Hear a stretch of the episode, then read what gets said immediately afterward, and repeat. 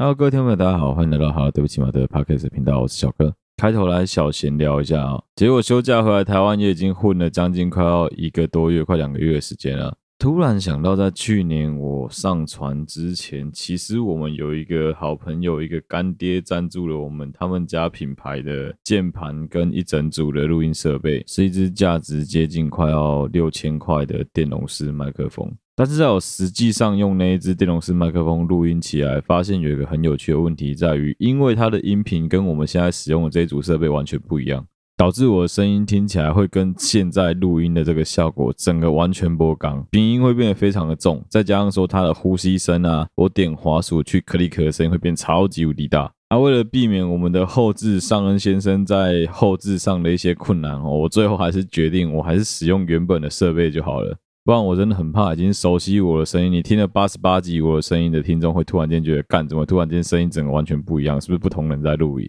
好，在上个礼拜的周末啊，我跟我的家人还有我老婆的家人，我们一起去我们的婚宴会馆试菜啊。其实在试菜的过程当中，当然你去试菜就是为了要找出所有在餐点上在服务上的所有 bug， 所以我们会用比较高的标准去检视当天上到我们桌上吃到的菜肴，我们给餐厅的 feedback 也很重要，所以说我们算是也蛮不客气的，直接把我们认为需要改进的地方跟餐厅沟通啊。而且这不是我们今天要聊的重点，今天可以跟大家聊一聊，就是你是怎么选一个比较好的餐厅，选一个比较适合你的婚宴会馆的。我自己的经验是这样子啊，当初我在挑选适合我们两个结婚场地的婚宴会馆，我大概选了可能接近快四十间吧，北部中部我都有挑，因为我老婆住中部，我住北部，北部中部我都有大概看一下，把所有可能的方案做一个比较跟评估之后，再加上把价位啊、交通啊、拍照好不好看啊、餐厅的装潢啊、布置啊、菜色全部列入考量。我那时候选了几间算是我老婆一定会满意的婚宴会馆，我自己大概看了一下之后，我个人比较在意的其实是菜色的部分啦，所以说可能他们都不知道，可能我爸也不知道，我家人也不知道，我老婆也不知道，但事实上每一间婚宴会馆我在挑的时候，我都有去看他们底下的留言跟评价。我们挑的这间婚宴会馆的确它价位稍微高一点，但其实我有去看它的留言，基本上吃过的人都觉得它的菜是好吃的。那、啊、基本上你要在现在这个社会，你要利用 Google 的留言评价那机制去洗分数啊，去洗负评，其实非常非常难的一件事情。我印象中之前我朋友开店，我有问他吧，好像被洗了一颗一星，要用五百折还两千折的五星才能够刷回来那个 average、啊、然后你看哦，以在台北市竞争这么激烈，这么多婚宴会馆里面啊，我讲几个大家听过的啊，譬如说彭远啊，譬如说典华啊，他们都是大概有超过三千折、四千折以上的评价，最低都有两千折的评价，他们的分数大概都在 四点零 左右，低的到 三点八， 美之宴也是大概 四点二、四点零 左右，唯一一个稍微高一点的可能就是士林那个吧，那个什么青青会馆吧，青青草原会馆吧，它分数真的蛮高，它拉到 四点八， 可我不知道是不是因为它有跟哦 四点七， 我不知道它是不是有跟宾客讲说拜托帮我们评分还怎么样。即使是那种比较高级的饭店，绝大部分分数也就落在 四点零 左右，所以说其实我们找了能够有 四点二 颗星已经算是不低的分数了。再加上另外一个其实是场地费的问题，我们的吃的菜是没有收场地费的，它其实把场地费已经灌水到我们的桌菜里面，所以看起来我们桌菜价格是比人家高一点点。但是如果你去打开不论是典华啊，不论是同源啊，他们的菜单你去看，大概在跟我们一样价位的菜其实大概就是长这样子而已，而且它还不含场地费，不含服务费，你要另外再被加收那些钱。但是因为我们很早就已经在找这个饭店，所以说我老婆跟我妈他们都算是比较有礼貌的人，可能他们在因为这样子的关系把经理弄得觉得说 OK， 所以他们也被减少收了 百分之十 服务费，又有很多莫名其妙的优惠。老实说在这样比较之下，我没有觉得我们找婚宴馆比较贵，但是可能因为传统的关系吧，所以我家人有些人会觉得说，哦干，怎么感觉好像很贵，好像很不值得。但我只能说啊，这种事情真的是看个人的啊。讲一个最白的，就是这场婚宴是为了我老婆跟我办的，不是为了其他所有人办的。每个人都有每个人的意见，但我最终 final 我要参考的，绝对还是我老婆建议啊。我今天没有办法做到让其他所有人 百分之百 满意，但至少我要想尽办法让我老婆做到 百分之九十九 满意。如果我做不到这一点的话，我也不用跟她结婚啊，我就去跟那个抱怨的对象结婚就好了。就每个人都有每个人表达意见的自由啊，你们如果有好的意见我也会采纳，但是我只能老实的说，不是每个人的意见我都必须要拿来当一回事，真的就是这样子。因为筹备婚礼的过程中，每一个人都会有不一样的意见，有好的建议，有不好的意见，每个人都有自己的想法，这个我们其实都能理解。当然就是如果说新人要一直一昧的去迎合，不管是他们的家长，不管是他们的前辈，不管是其他结过婚的人给的意见，如果我们都要听大家的意见的话，那我跟你讲一个最快的方式，就是遥控婚礼，反正你们怎么做，你们怎么讲我们就怎么办，大家怎么讲我们就怎么做，我们都不要出意见，这样子最无脑最好办。可是这样子办起来的东西一定不是新人要的、啊、好，老实说我刚刚看了一下台北市的餐厅所有婚宴会馆啊，有一个特别高的 四点七 颗星的，我突然间觉得有可能是洗评论，因为其他每一间平均都落在 四点二 颗星左右而已，你要做到 四点七 颗星我觉得真的非常非常困难。而且 四点七 颗星那一间婚宴会馆我还有去吃过，我个人觉得完全没有 四点七 颗星的价值，如果是我最多给 三点五 颗星而已。哦，另外一个我们会找我们这间婚宴会馆有很大的理由是因为他有答应我们说当天可以包场，因为其实我们去看试菜那一天有个很大的问题是我们遇到一组新人在那边办婚宴，但是因为他们只请六桌，请六桌是绝对不可能可以包场的，就导致说他们在婚宴进行的过程中，他们在做一些什么迎娶仪式婚礼仪式的过程当中，会有很多的观光客在那边走来走去，讲观光客可能不太恰当，应该说很多 outsider， 很多外人，不是他们家族的人在那边晃来晃去走来走去拍照。我们也是啊，我们是去试菜的，但其实我们提早到，我们提早到一个多小时到吧。啊，人家新人在里面在迎娶在玩古礼在拍照的时候，我在外面找厕所啊，没办法啊，因为你就是没有任何的控管啊。所以说为什么我会坚持说一定要包场，有个很大的理由就是如果不包场的话就会有像这样子的情况发生啊，这是我很不想遇到的，因为我很不希望我们的婚礼过程当中有其他闲杂人在晃来晃去，其实看起来超级奇怪。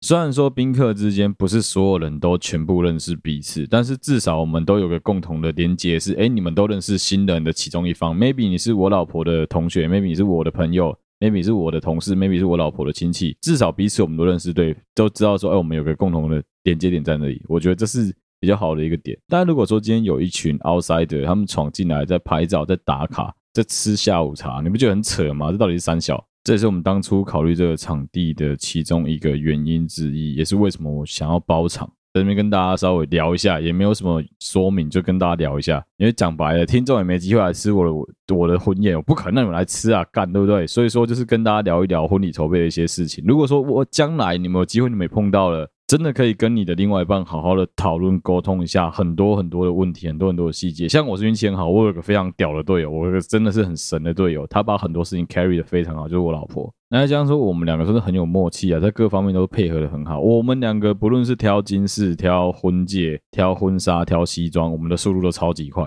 有啊，挑我的西装花比较久的时间啊，因为我完全不知道自己到底应该要穿什么衣服，但是我老婆挑她婚纱超级快，挑戒指也超快，挑那个金饰也超级快，因为她就是都知道自己要的是什么款式什么形状，没有就不买，就这样子。所以我们很常听到有新人，我们在买东西的时候很常听到有那个招待我们的业务啊，或是那个招待在跟我们讲说啊，你们怎么这么快就决定了，不再多看一下吗？我知道有很多新人不管是买婚戒买租婚纱挑礼服都一样，你很有可能要花很多时间，因为你不知道你自己要的是什么。但我就运气很好，碰到了一个完全懂自己想要什么东西的老婆，导致说我们不管在做什么事情都非常非常有效率啊。婚礼筹备的事情跟大家分享到这边啊，接下来再跟大家聊两个话题啊。第一个是 N F T 啊，呃，最近我也开始认真的研究一下 N F T 到底是三小。那、啊、如果说大家有兴趣，以后我再做一集再跟大家聊聊 N F T， 我就简单先讲，因为我把我的其中两幅封面图上架到 N F T 了，你在 OURSON 的平台打张家小哥应该就能够找到类似的作品，就是有两幅 N F T 是我们的封面图，我把它碾碎成十个碎片吧，各十个碎片。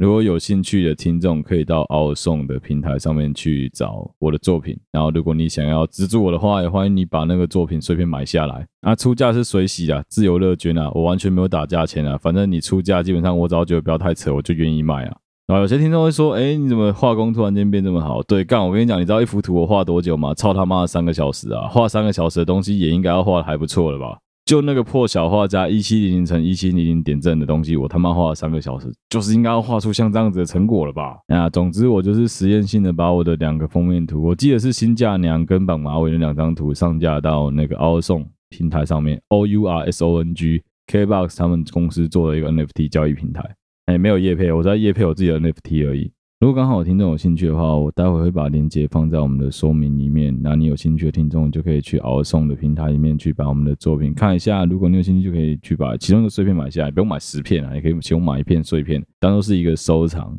那、啊、我先说啦，我不觉得买我的 N F T 会有什么增值空间，一定有限啦，但是绝对就是一个很酷的一个小收藏，你可以跟人家讲说你有在支持一个无聊的创作者，一个很酷的一个 podcaster， 他要画一个莫名其妙的图，你就可以跟你的朋友炫耀这种无聊的事情。以后说不定我也会在呃不定期的送我的 N F T 的碎片给我的听众，忠实听众，因为我知道有很多人从第一集一路那个烂音质一路听到现在，我也很谢谢你们一路的支持。啊，你说什么？如果要我送什么原味的麦克风套，这种恶心的事我是办不到啊。但是送我的 N F T 我还可以，好不好？那个碎片也没多少钱，就零点零几 U S D 而已，那 OK 的。好，就这样了，就广告一下了。好，接下来来聊一聊最近看的电影。其实要跟大家推荐的这部电影，是我这几天跟我老婆两个人在 Netflix 里面一起看的电影。啊，这部电影其实我从很久很久以前就已经看过了，大家在我很小的时候就已经跟我爸一起 H B O 看过了。哦，对啊，我很想问大家一个问题，有没有人曾经看过任何一部汤姆汉克的电影，但你觉得是大烂片的，你觉得是烂片的，有吗？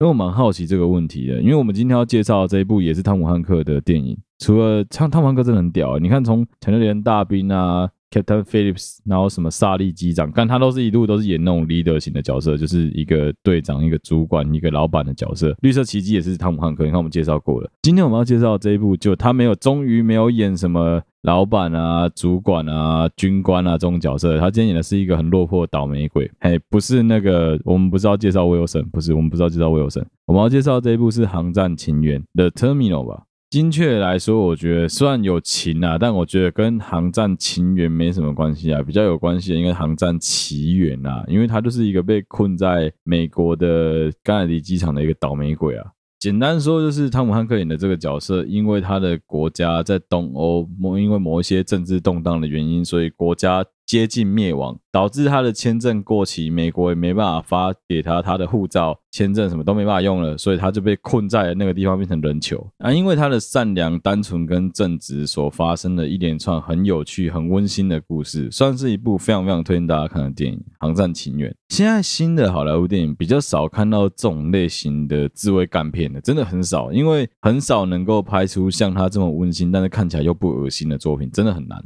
啊，这部电影在看完之后，你会有一种就是暖上心头的暖意，我觉得很像是热巧克力的感觉。现在你在好莱坞想要找这种类型的电影，干超级难，要么就是赚你的眼泪，要么就是把你吓尿啊，不然就是很热血，看完之后一点感想都没有，你就只会记得某一句很酷的经典台词，或是觉得说哇、哦、那个角色真的很帅，就这样子而已，你绝对不会有一种像喝了热巧克力一样暖进心里面的感觉。航站奇缘推荐给大家，如果有兴趣真的可以找来看， Netflix 就有了 Terminal， 对不起，航站情缘，有兴趣真的真的可以，很推荐大家花时间把它看完。好啦，接下来要来聊聊今天的两个主要主题了，今天的两个主题都会用比较闲聊的方式来跟大家聊一聊，这两件事都算是最近刚发生的事情。哎，转眼间就已经来到了一月中了吼，录音发行的时间大概就是一月底了，一月底的这个时候有没有已经冬天要过完了哦，即将要进入春天哦。春天是什么季节？春天就是让大家谈恋爱的季节嘛，又有很多人要开始发春了。我的听众里面除了臭直男很多之外，我知道也有很多可爱的小女生们，也有很多美丽的姐姐们，我知道其实蛮多的。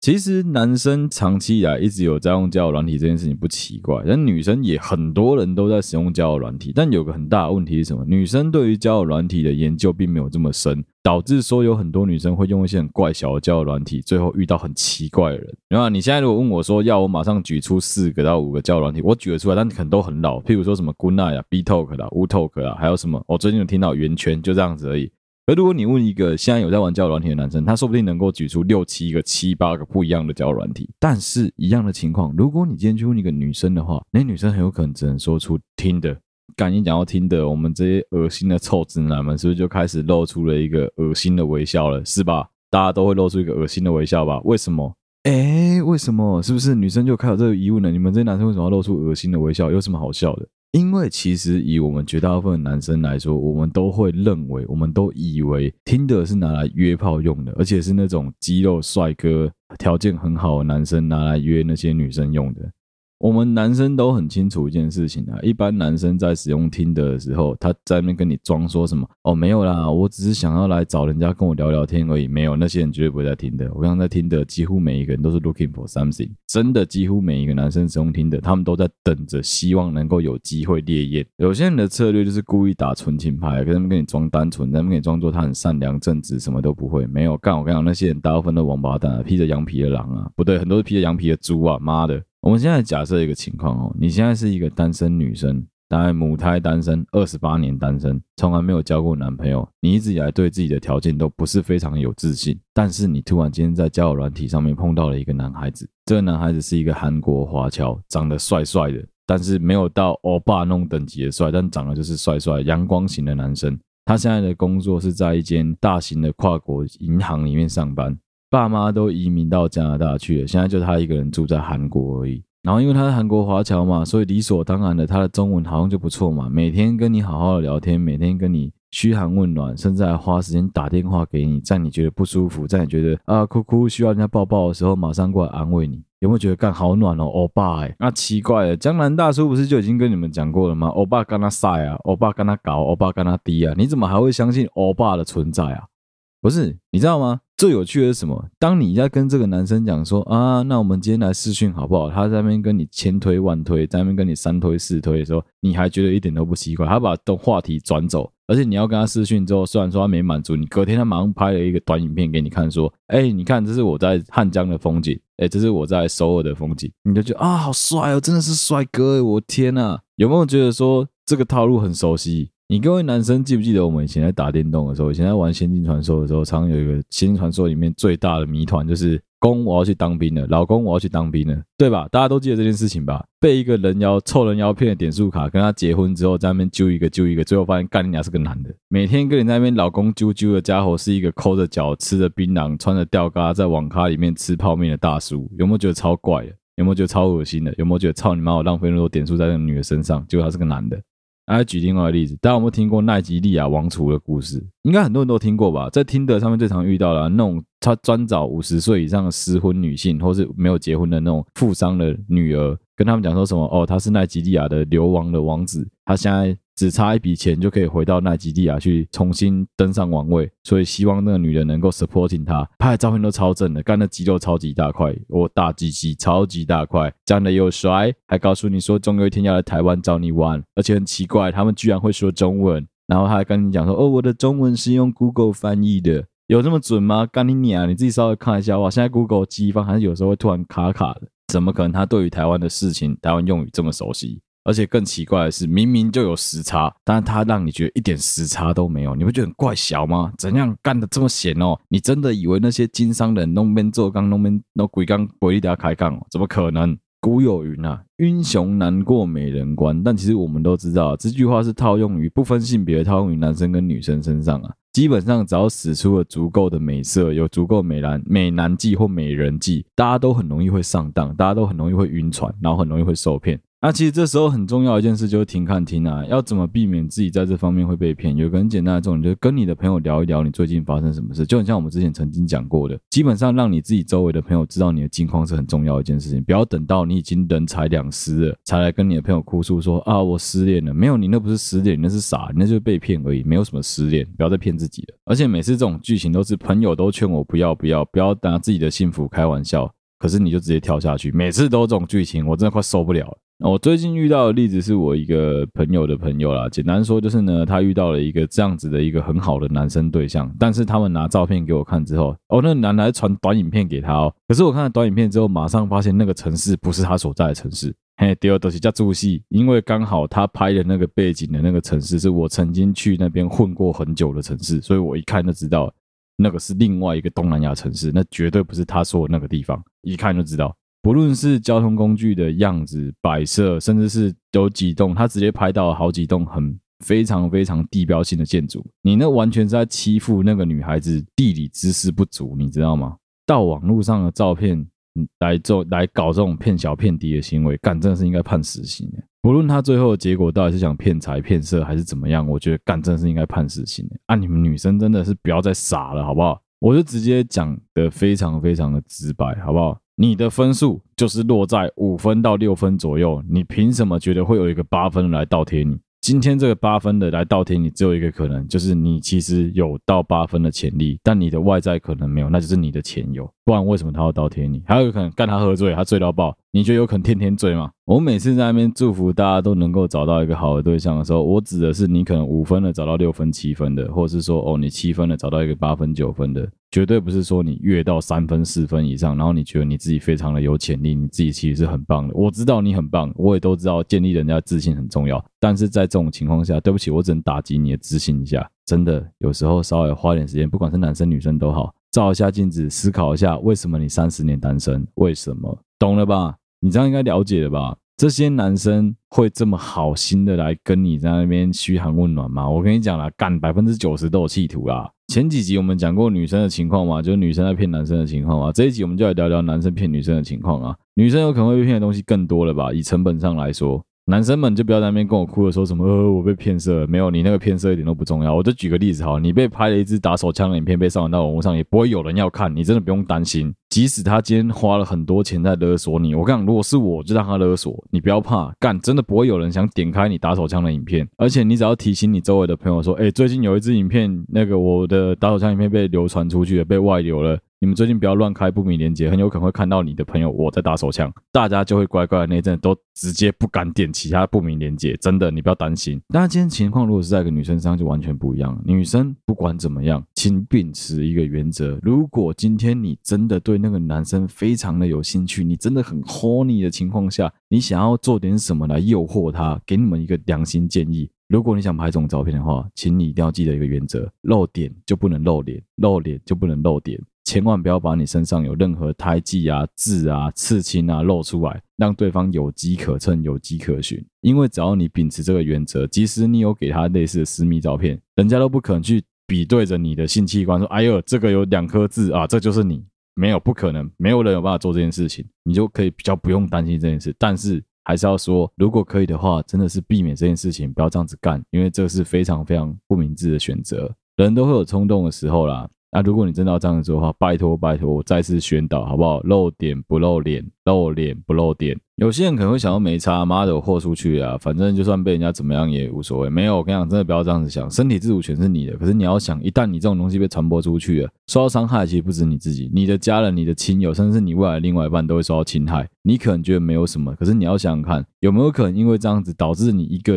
可能很喜欢的对象，他也很喜欢你，因为知道这件事情之后，只能觉得啊妈的瞎妹跟你分手，有可能啊。那为什么要让这种事情发生？为什么要增加自己的这种风险？到三十岁还单身的男生，母胎单身的男生会被人家说是魔法师，但是女生其实就更麻烦，因为女生如果到三十岁还单身的话，她会变得非常的急，非常的慌。这种时候我真的只能劝你各位不要慌啊，那些会不慌的很多都是享受过父权红利的，但是有大量的女孩其实没机会享受到父权红利好处的。其实也无所谓，你只要秉持一个原则，把自己整理好，把自己打理好，一定会有适合你的对象在对的时间出现。不是说不会遇到一个很适合你的男生，也不是说什么你在网络上就遇不到适合你的男生，而是有时候你真的必须要去思考一下，稍微退一步想一下，真的有这么好的事情吗？你就这样想就好了。我们以前喜欢比喻嘛，感情跟工作一样嘛，对，你今天是一个月薪三万八的一个小职员，突然间有一个跨国连锁超级大型的商务公司来挖角你，那个猎头公司告诉你说，你只要跳槽来我们公司，月薪十三万八，工作满三个月直接空降台湾区区经理。哦，原因没有什么，因为我们老板真的很欣赏你。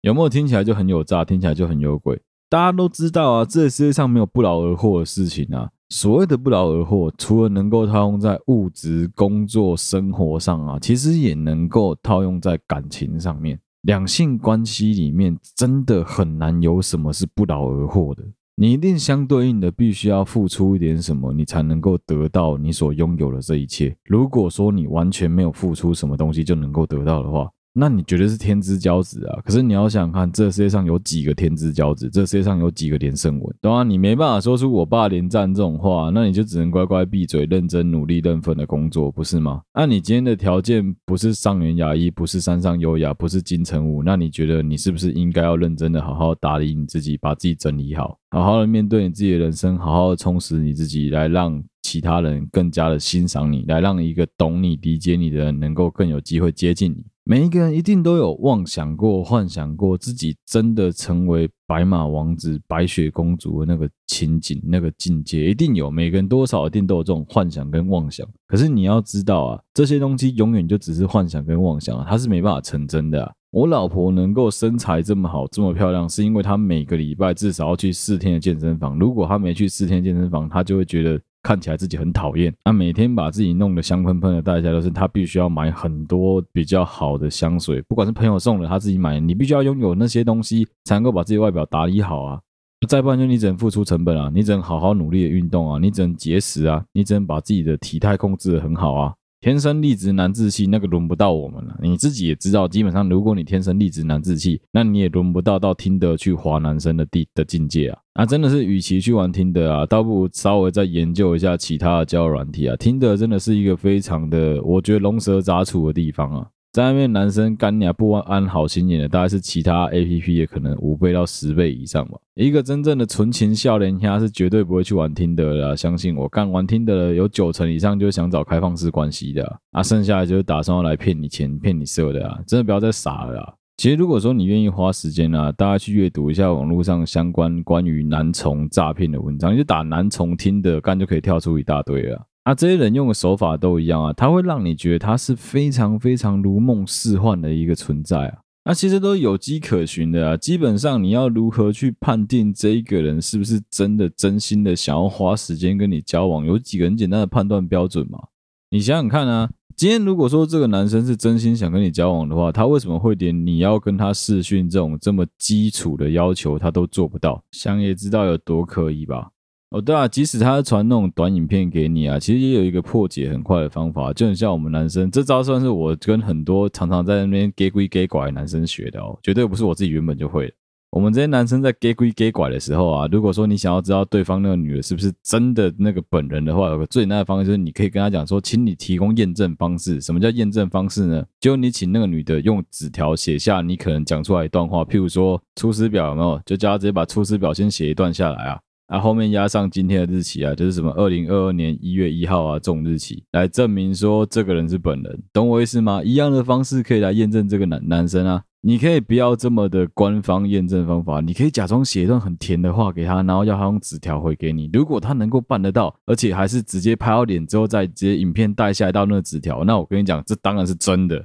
但是你觉得有可能吗？如果说他在骗你的话，你想也知道干他一定办不到啊，所以他一定会各种推脱各种借口啊，各种灯光不够，各种不会写中文啊。啊你是在说哦，干你俩这样子的人讲的话你还相信？干真的是那个那叫什么什么男人的嘴骗人的鬼杀小的、欸、不是，你们这些臭鸡巴真的很贱你知道吗？干这种时候才在那边讲到什么男人的嘴骗人的鬼，我操你妈的，不是所有男生都这样子好不好？你可以说男宠就是王八蛋，这我也认同，女生也有贱的啊，为什么要就这样子一竿子打翻一船人？我真的觉得那些老是喜欢挑拨男女之间对立的人是他妈智障生病王八蛋、欸、所以你们那些妈的享受父权红利的臭鸡巴女，你有没有想过你们在那边说啊这个好难选哦的时候，你们是打给谁？你有没有想过你们在那边讲说什么啊这两个男生我不知道要选谁的时候，在跟我们哭泣的时候，是哪个男的他妈这么倒霉肩膀要借你靠？对啊，你有没有想过你带那个男的去 IKEA 挑你跟你的那个男生暧昧对象的家具的时候，干是哪个倒霉鬼跟他朋友借一台货车帮你去载那些东西，回程路上还撞到？你有没有想过？你都没有想过，你只想过你自己。然后你们这些 bitch 最后只要丢下来去，哦是你心甘情愿，我都没有叫你要帮我做这些，干就好像什么事情都没有，一皮天下无难事啊。真的是到头来谁才是婊子谁才是贱货啊。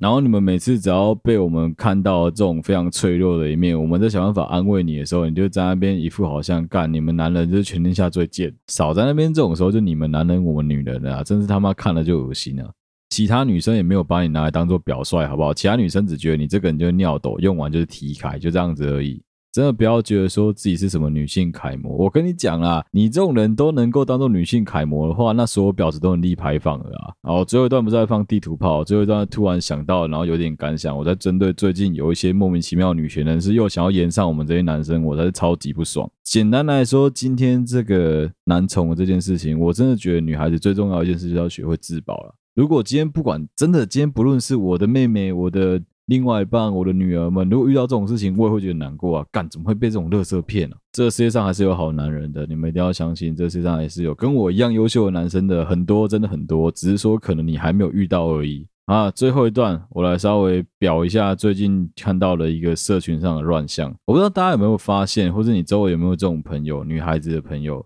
他们老是喜欢在社群里面，因为他极度的对于感情没有自信没有安全感，所以他们老是喜欢在他们的社群里面去晒说什么他跟他男朋友多甜蜜啊多好啊，然后老是喜欢打很多文章来告诉全世界说他男朋友有多爱他。我今天就来免费的教大家如何阅读他的文章里面他真实的想法跟他内心里面的恐慌是什么。如果你今天看到了一个女生告诉你说什么啊，我真的好感谢我男朋友每天早上早起起来帮我做早餐哦，相信我，很有可能是这个女的每天早上起来帮她男朋友做早餐，但是刚好某一天她男朋友她个惊丢，刚好想到说好了好了，帮你做一下早餐啦、啊，她就把她幻想成每天男朋友都帮她做早餐。接下来就有一种女生老是喜欢讲到什么啊，我一点都不会在意我男朋友跟其他女生暧昧，我一点都不会在意，我也不会去偷看检查他的东西，因为我觉得看那些东西都没有意义。 No， 我跟你讲 Absolutely not， 这家伙非常非常的在意，因为如果说他不在意的话，他绝对不会浪费他的时间打出这个文章啊，他就是超级在意，他超想偷看，而且 百分之九十 我跟你大屏看不景，他已经偷看过他男朋友的手机了，而且很有可能手机里面还真的有他跟其他女生暧昧的简讯，但他不知道怎么办，所以他只能 po 文。他 po 这个文是什么意思呢？就是帮他自己跟他男朋友的感情立了一个 flag， 建立了一个标志，来让他男朋友知道说哦，你不可以偷来哦，你不可以乱来哦，我都已经告诉全世界我们有多甜蜜了，你怎么可以这样子。一个会需要把另外一半给你的动心时刻无时无刻都拿出来放在社群上跟别人分享的人，绝对是一个相对而言非常没有安全感的人。简单说，我绝对不会告诉你说我女朋友在哪一刻让我动心，因为我就是觉得无时无刻她都让我能够很动心啊，你懂我意思吗？会浪费时间在那边跟你讲说哦，我觉得他今天做这件事情很帅，我觉得他今天做这件事情很美的这种智障，你可以这样想，但你会发文告诉全世界的人，你他妈绝对是超级没有安全感，你就是对你自己的这段感情没有任何自信，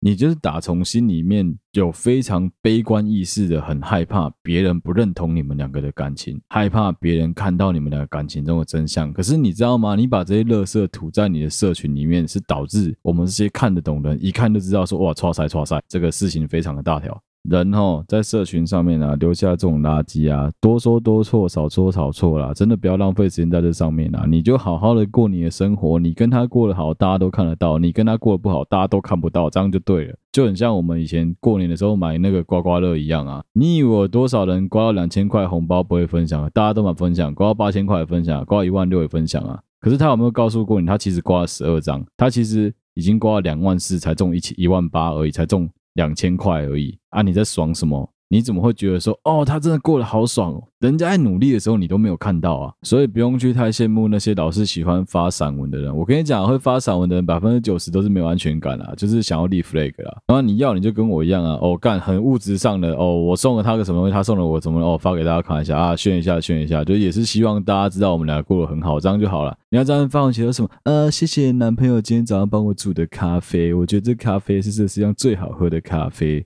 你打个派去哦，吗啡拉 K 配咖啡这样子吗？讲到吗啡拉 K 配咖啡，我真的觉得潮州土狗超屌的、欸，干，我真的是超级推荐大家。如果你还没有去听潮州土狗了，呃，我最近常被我朋友嘴哦，就是我的梦想就是在车上放潮州土狗炸死大家。如果说你跟我一样很爱潮州土狗了，欢迎留言告诉我哈。啊，如果你很不喜欢潮州土狗了，也可以留言告诉我为什么你不喜欢潮州土狗，我来说服你潮州土狗多屌，好不好？好啦，不知不觉就来到尾声了啦，希望大家会喜欢我们今天的主题啊。今天的后半段有点乱，因为我今天的后半段算是蛮给小的，就故意想要去调某些人的情绪，但反正喝剩啦，就也不要想那么多啦。反正我以上言论不代表本台立场啦，希望大家都能够支持我们的好啦对不起嘛的 Podcast 的频道啊。好，今天的节目就到这边啦。如果你喜欢好啦对不起嘛的 Podcast 频道的话，欢迎你到我们的 Facebook 粉丝团或是 Instagram 上面去按赞留言，有任何最新消息都会在上面发布。无论你使用的是任何一个 Podcast 的平台，都欢迎你留言、按赞、分享给你的朋友，告诉他们你有多喜欢我们的频道哦。一样哦 ，N F T 上了哦，有兴趣的自己去 OURSON 的平台上面看一下，有两个新的图，之后应该陆陆续续会再上架。谢谢大家收听今天的节目，我是小哥，我们下期再见啦，拜拜。